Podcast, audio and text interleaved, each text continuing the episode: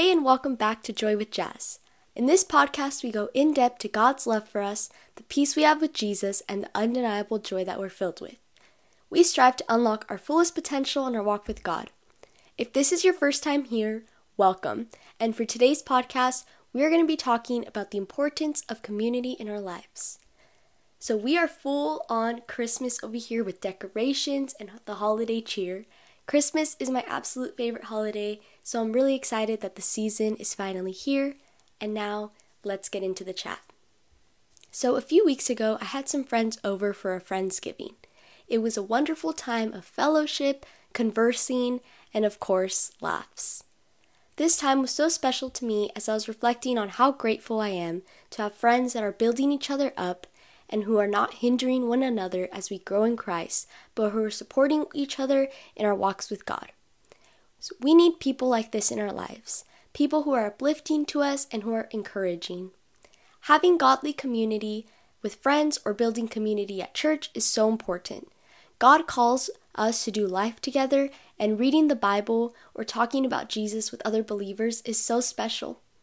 I'm grateful for my godly friendships and my faith based club where we get to gather together and talk about Jesus. It's amazing to have friends that will be there for you and that you know you can rely on to pray for you and be supportive. You know, it's so important to surround ourselves with people who will be a blessing in our lives and a good influence on us. We should choose to surround ourselves with people who will edify us and who encourage us to be closer to Jesus. The Bible says in 1 Corinthians 15:33, "Do not be misled. Bad company corrupts good character. It's so important for us to be an example to others and to shine our light bright. Jesus calls us to be the salt and the light of the earth. What exactly does that mean? Well, let's dive into Matthew 5:13 to 16. It says, "You are the salt of the earth, but if the salt loses its saltiness, how can it be made salty again? It is no longer good for anything except to be thrown out and trampled underfoot. You are the light of the world. A town built on a hill cannot be hidden. Neither do people light a lamp and put it under a bowl. Instead, they put it on its stand, and it gives light to everyone in the house. In the same way, let your light shine before others, that they may see your good deeds and glorify your Father in heaven. I believe this scripture is empowering us to be examples to others in a dark world so that we can be a good influence and draw others to Jesus. This is why who we choose to hang out with and surround ourselves with has an impact on the type of person that we will become. Sometimes it can be hard to live a righteous and set apart life. As believers, we should be set apart from the world. We should be in the world, but not of this world or conform to it. Because we're called to be a light, we should make God, having a godly community of friends a priority so that we may be a light to others. When we turn to the Bible, you can see that God calls us to love people, but also to have community and to do life with one another. Let's take a look at a few passages that model this.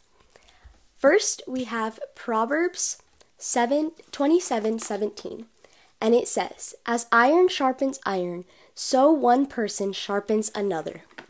This is why it's important to surround ourselves with good company so that we may be influenced in a good way and grow in our faith.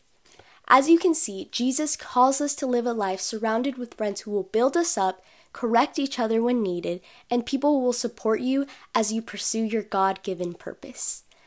Now let's turn to 1 John 1 7. And it says, But if we walk in the light as he is the light, we have fellowship with one another, and the blood of Jesus, his Son, purifies us from all sin. We are called to walk in the light and to be more of him and less of us. In Matthew 18:20, Jesus says, "For where two or more or three gather in my name, there I am with them." This shows us how important it is to have a godly community. In your life, like at church, for example. As each of us are parts of the body in Christ, we are powerful when we have faith and we believe together. Notice how God could have said, when you or when one gathers in my name, but he mentions two or more, which emphasizes the need for godly community in our lives. and it reminds me of the song that says, Can you imagine, with all the faith in this room, what the Lord can do? Speaking of songs, the song recommendation for this episode I want to share with you Meant to Be by Elevation Rhythm. Elevation is my favorite artist, and recently I discovered this song that I hadn't heard before. I encourage you to check it out. My favorite line in the song is, You changed my life for your glory. I've decided I don't want to fit in. And it reminds me of the salt and light scripture we previously looked at. So I want to encourage you to reflect on who you're surrounding with yourself yourself with right now. Are the individuals who are edifying you and pushing you to pursue the Lord? I want to implore you to have a community who can be your support system and you can rely on to pray for you and to be there for you, who are good company and who will sharpen and correct you in love. Remember to keep shining your light bright. Thank you so much for listening to today's podcast. I hope you found it emboldening. Make sure to stay tuned for more Joy with Jazz, subscribe to this podcast, and share it with a friend.